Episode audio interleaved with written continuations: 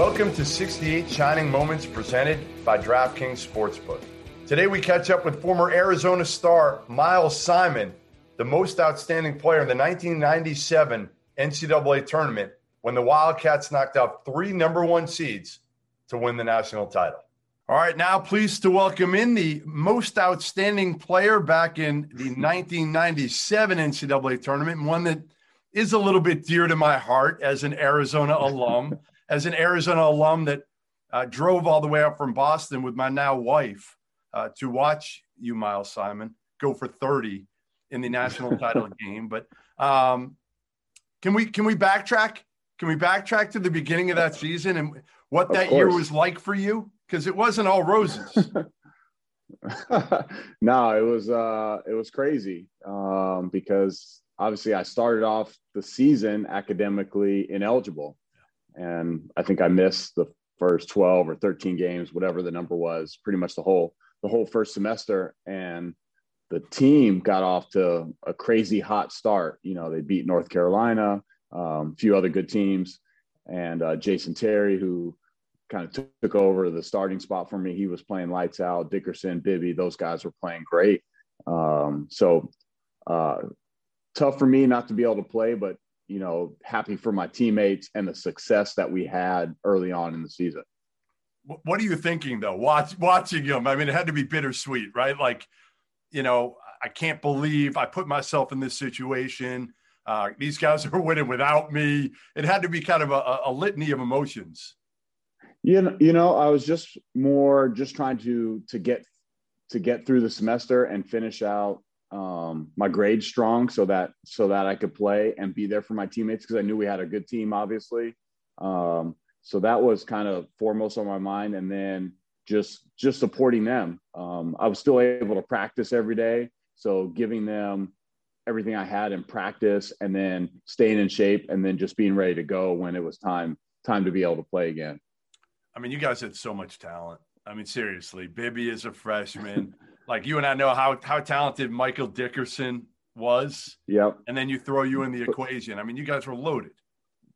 But uh, but I think at that time people didn't know that because there was no there was no seniors. You know, we lose uh, Ben Davis, Reggie Geary, Joseph Blair, Corey Williams, Joe McLean from the team the year before that we went to the Sweet 16 but people didn't know Michael Dickerson was a starter for one year. Jason Terry was a, a, role player who didn't play a lot of minutes as a freshman. And then Mike Bibby, I know he, he was the McDonald's All American and, and one, the number one or two point guard or whatever, but still you're, you're unproven at that time as a freshman. True. And people didn't know that, you know, AJ and Eugene Edgerson, who was a freshman and Bennett Davison, how good those guys were.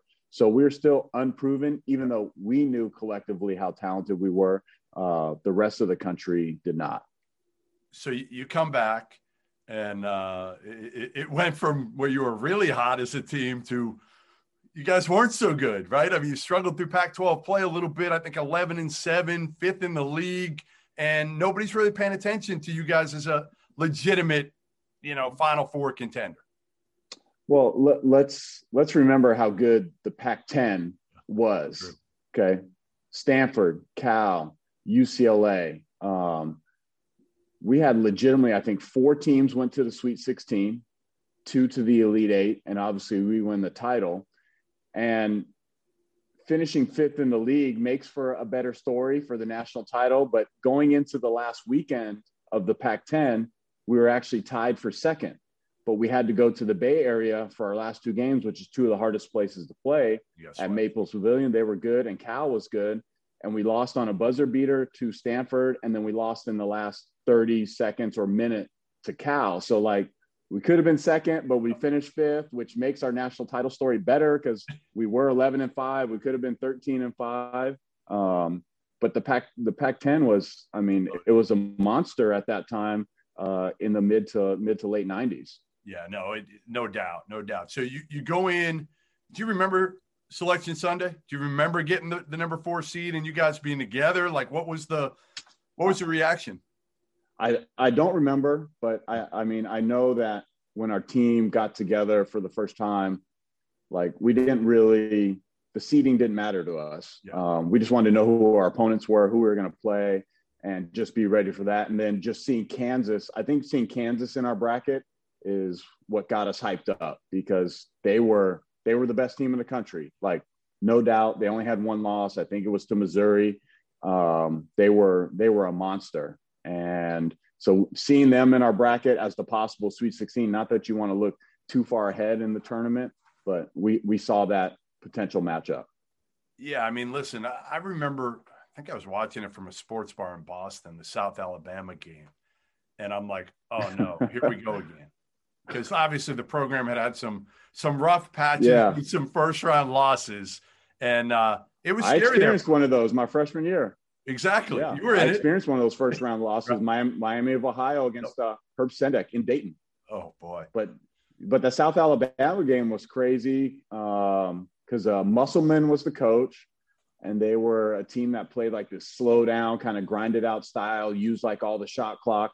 But I remember one specific play one of their guy they were they're beating us with like seven or eight minutes to go he shot one too quick like early in the clock really and we raced down and scored and we set up our press and then we went on like a 13 or 15-0 run and that changed obviously the whole dynamic of the game then you got what charleston second round yeah charleston yeah, second round yep. another underrated team anthony johnson thaddeous delaney and they had the longest winning streak in the country at the time. They had won 25 or 26 really? in a row. Uh, so they, they, another another team that obviously gave us problems and went down went down to the wire in that game. All right, so then you get the big boy. Then you get Kansas in the Sweet 16. And do you remember kind of the build up there? Any any great stories about kind of going into that game? And and they were pretty confident, obviously. Uh, I do remember one specific story, or a couple stories actually. Uh, the first one is the newspaper, either the day of or the day before in Birmingham, it just said Kansas and the others because it was Kansas, this powerhouse that nobody thought could be beat. And then it was um, us, uh, Tennessee Chattanooga, I believe, and Providence, who were, I think, both were double digit seeds. Yeah. So like nobody was giving us a chance. And I remember reading that that headline in Birmingham. I was like, okay, they're not they're not giving us a chance at all. But the way I looked at it was like, how's Kansas going to match up with us? Like I'm taking Mike Bibby over Jacque Vaughn, even though he's all American. Mike Bibby was having a great year. Um, I'm taking myself over Jerod Haase for sure. uh, I'm taking Michael Dickerson over Paul Pierce, right? And then and I feel like inside, I know Raef LaFrentz, Raef LaFrentz was a monster, but I felt confident enough for our guys to, you know, you hold, to hold their own. Yeah, you had a good collection yeah, of bigs that were tough, that yep. knew their role. You had, you know, AJ's length. They were athletic. Yeah, that's right. They're they're athletic. They rebound. They play play their role to a T. And then the X, we're bringing Jason Terry off the bench. Like you can't you can't match that that speed, the defense, the shooting. So like, um, so I remember that being Kansas and the others. And I think that was also at the point where Jason Terry started sleeping in his uniform um, in the hotel. So like, dude was going full on cat socks and and uniform the night before the games, which who then had, became who had a room with story. him, Miles? Who had a room with uh, his room? His roommate. His roommate was AJ. His roommate was AJ.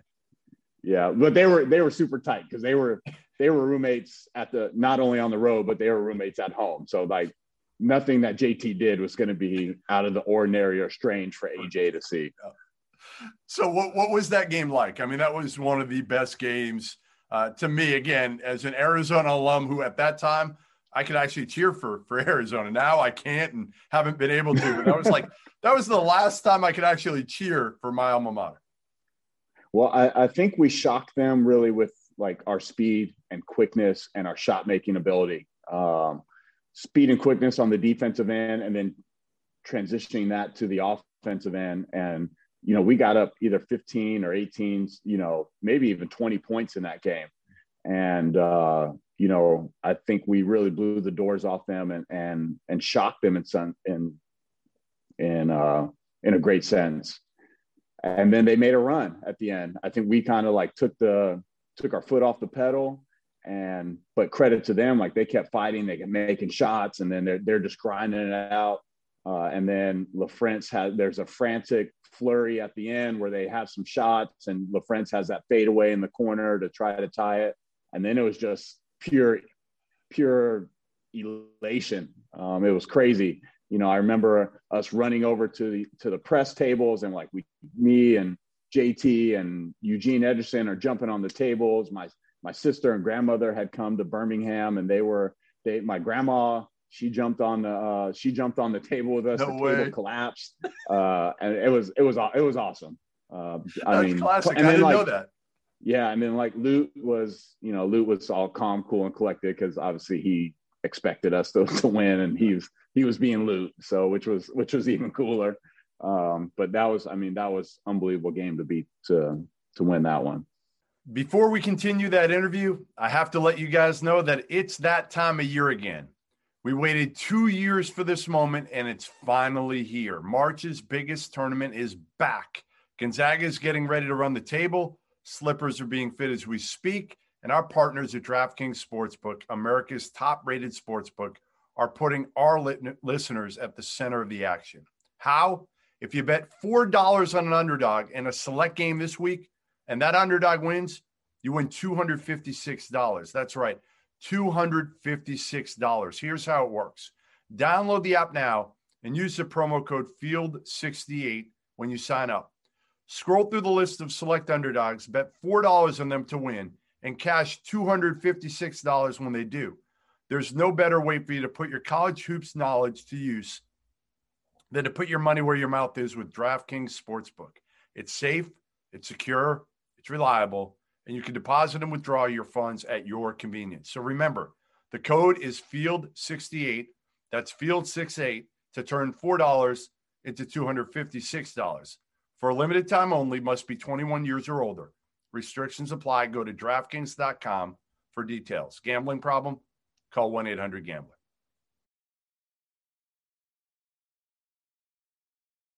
How do you get quickly? Because you've only got a little bit of time here to kind of get back down to earth and prepare for a Providence team that, that had Austin Croshere and, and some ta- God Shammgod. They had talent. They were like a number, I think you said like a number 10, 10 or 11 Yeah, seed. yeah, something like that. Yep, because they I think they had Duke was maybe number two in our region. I think they had upset Duke. Uh, easy to get focused when you're playing for the Final Four, and the way that our group was. So, like we knew the job wasn't done. Like Kansas was just um, for us part of the part of the journey, and we had bigger goals in mind that we had set before the start of the season. Um, and and so it was easy with the quick turnaround. We were like, okay, we got we got Providence. They're here. Doesn't matter their seed. They're obviously one of the best eight teams left in the country. So we have to handle our, business. And we knew Austin Croshere. He, he was he was a monster, and that he uh, he was going to be a problem for us. And Jamel Thomas and uh, God Shammgod. So they you know they had a good team. Yeah, Jamel and, Thomas. and obviously same same thing. They gave us problems too. We we had a big lead. We gave it up at the end. They actually had a shot to win the game before it goes to overtime because we were making so many mistakes down the stretch. And then luckily, uh, you know, in overtime that uh, we were able to able to pull it out and and uh, cut down those cut down those uh, first set of nets. So, give me kind of what it was like that week back on campus. You come back, you're you're at the, you're in the Final Four. Like, what was that whole atmosphere like? man, uh, wild. I, I, remember coming when we got back from Birmingham, going straight into McKale Center, and it's just packed. And just the reception that we we got from the fans was was so amazing. Um, obviously, you know, we have one of the best fan bases in the country, and just like super excited. You know, obviously, just the talk of the town.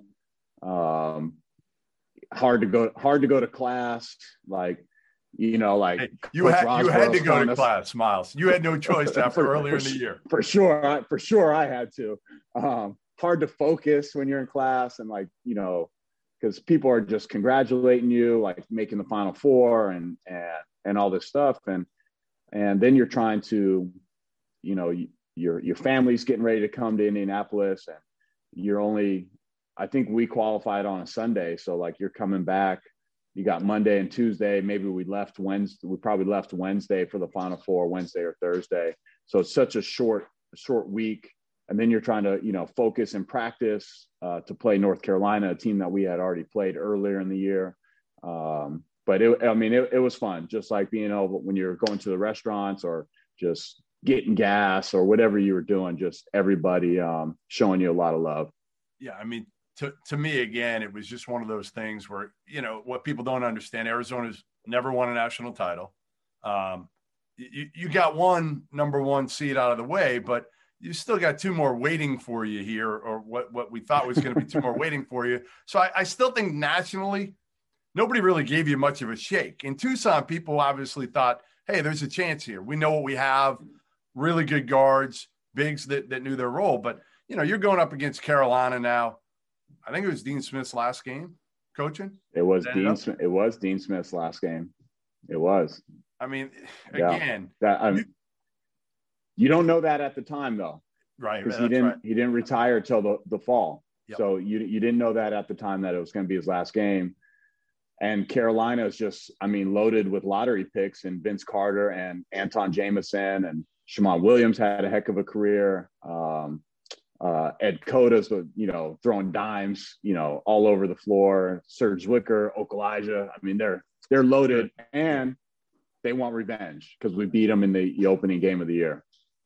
And and again, they're Carolina. They're Carolina, and, and everybody's Carolina. expecting them to roll over you. Um, of course you and you and Bibby had huge games in that game, right? I mean, both of you came to play, which you did really every game in the tournament. But that one, I felt like, um, again, you and Bibby just controlled that one from what I remember. Yeah, if the one thing that happened in that game is that we got off to an extremely slow start. Um, they were up like 15 to four. Vince Carter has like two or three dunks. And I mean, they just jumped on us. And you know, like Carolina, Carolina Blue, they travel well. Yes. And and it was rocking in there. And with so many of their fans, it's loud. And uh, but you know, coach called timeout. And, and I just remember one thing, like for me being uh, the leader of the team, I just told the guys, I was like, give me the ball for a little bit. And I think I hit a three, maybe another bucket. And then all of a sudden the, the game tempo started to change a little bit and um, and then we gained regained control after that early jump by them. And then our, our defense, we did we did a great job. I think Shammond Williams went 0 for 10 or 11, something from the field. And uh, Mike Bibby was he was phenomenal. Yeah, you know he hits six threes, just cool as ice, like he had just been there his whole life, which was which was awesome to see. That was Bibby, right? Like you never knew. Yeah. Like he didn't show any emotion, zero. Nothing. nothing phased that guy. He was, it's kind of so crazy, tough, man. As a freshman, like he came in and just kind of had that even keel personality. I wonder, like, how did that work with with with Lute, with with Coach Olson, and and because again, he was kind of that way too. You know, were, were they kind of um, did they work well together because of that in a way? Yeah, they did because Mike was super coachable. Um, he just wanted to learn and he just wanted to get better. That that's that's all Mike was about. And Mike was really about winning. Um, he was, you know, a two-time state champion, um, you know, in Arizona, and he he really he just cared about winning, yeah. and his work ethic was so uh, great for an 18, 19 year old freshman. Yeah. You know, he really he he wasn't a great shooter when he came into college, and he just actually, you know, I got to give Josh Pastner some love because you know there's stories told about Josh's influence as a walk on uh, for our team, and though his influence was real.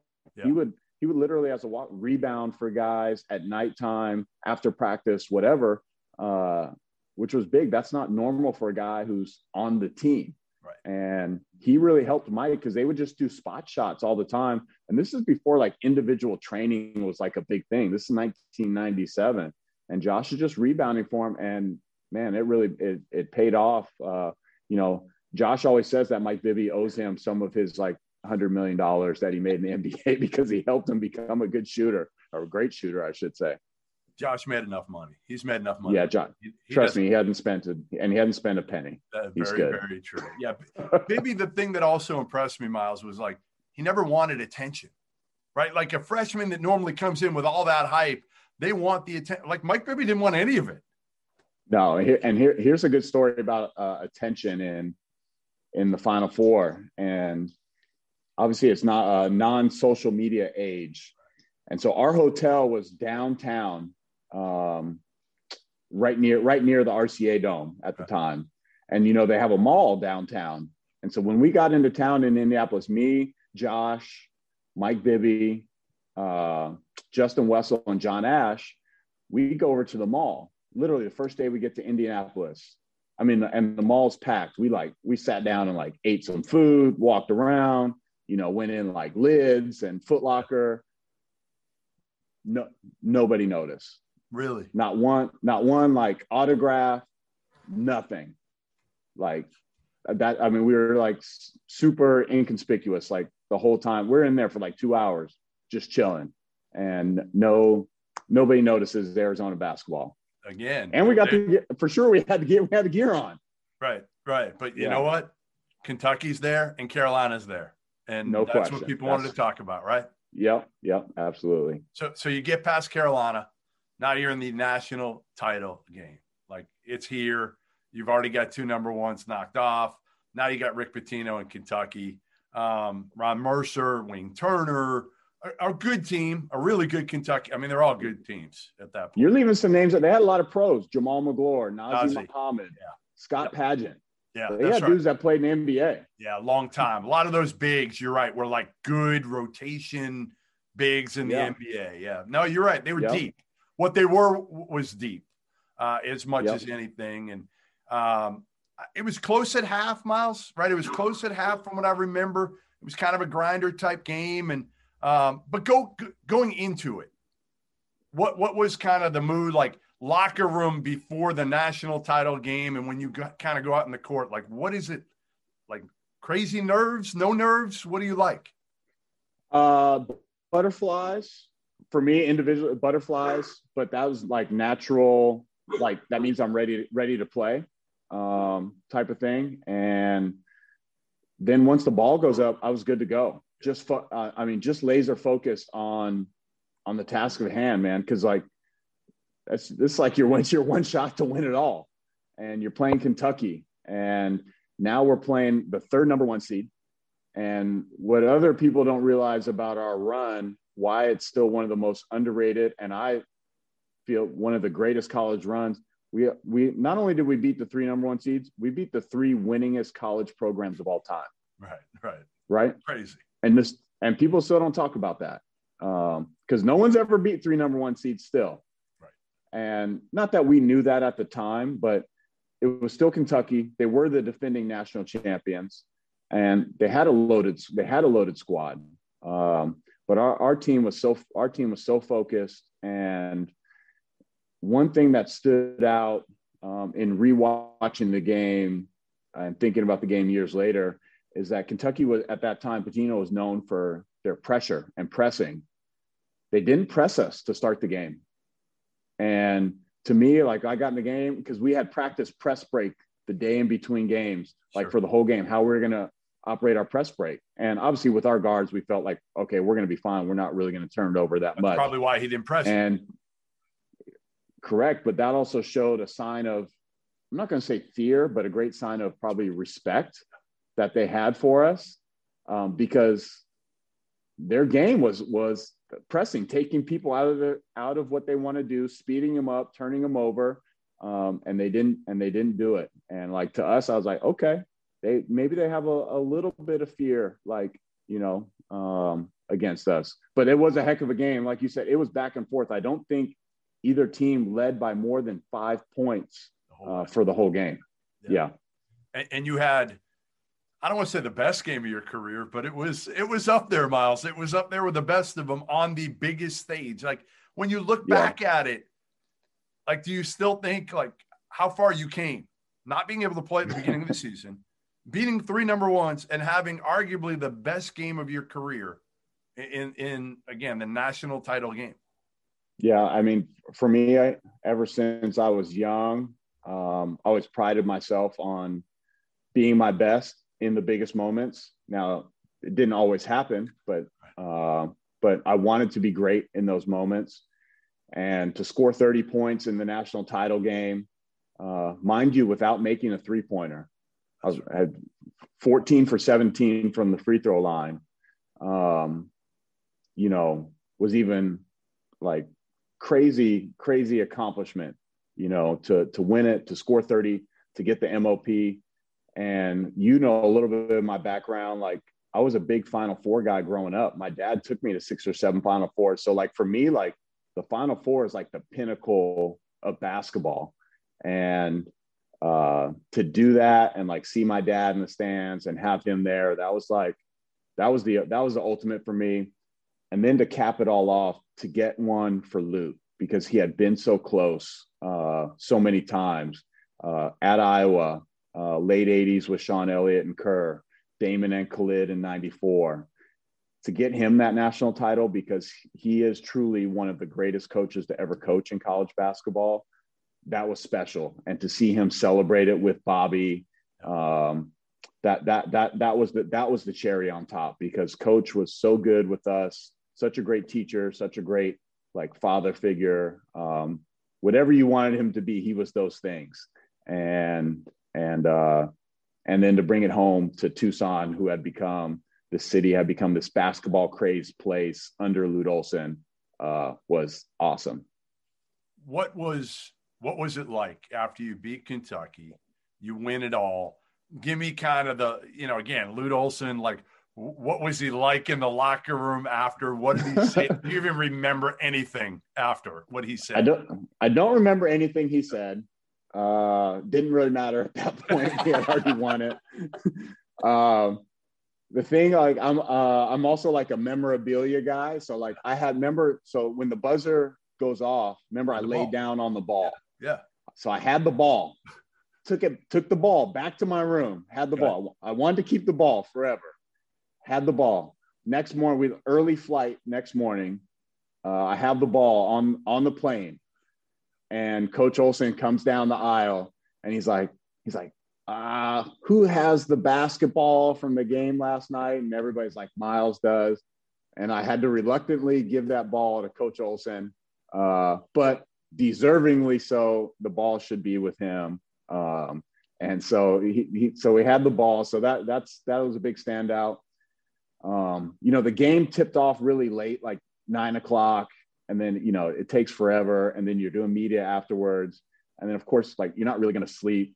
So there's a you know there's a steak and shake in downtown Indianapolis, and at like three in the morning, yeah. yeah, me, uh, Justin Wessel, Bennett Davison was there, John Ash, like Mike Bibby, like our players just were hungry. We go to Steak and Shake, and it was i mean it's like packed with people and so like half the arizona squad walks in there and it was a cool moment like everybody starts chanting mvp mvp really? and I'll, I'll, never forget that walking into steak and shake and still like when i go to um, indiana now like indianapolis if we're playing if we're playing the pacers or whatever uh, i'll see that steak and shake and still like you know relive that relive that memory of of that of that night well, it's kind of cool that when you get to Indy, like you said, you guys went out to the mall, nobody knew who the hell you were. And then by the end yeah. of it, you go in, you know, steak and cake at right. 3 a.m. and everybody knows right. who you are at that point. yeah, it was awesome. I remember being, I don't even remember where it was, if it was at the, I don't know if you were there or not.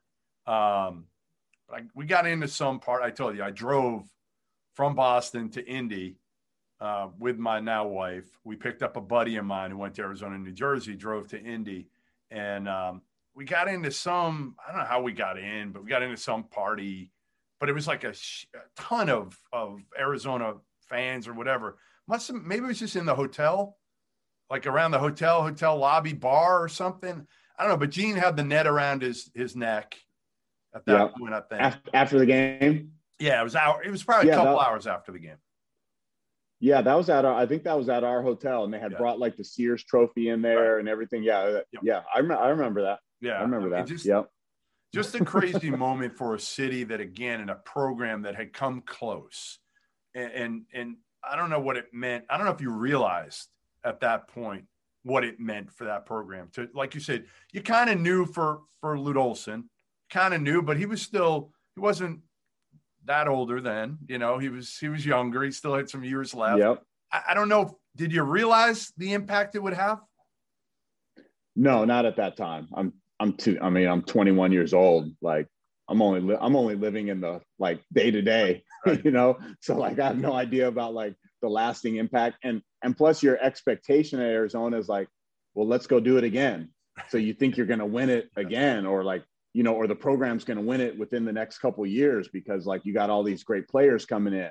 Um, but it's it's it's hard to do. It's hard to win a national title, and that's what makes it so much more special because it, it's it's hard to do. Very few very few get it done. Very few get it done. Well, listen, appreciate you catching up. Uh, 1997 most outstanding player, Miles Simon. Uh, I appreciate you, you, you giving me some memories too. You know that was that was yeah, nice no problem, brother. Appreciate you having. Thanks yeah. for having me on.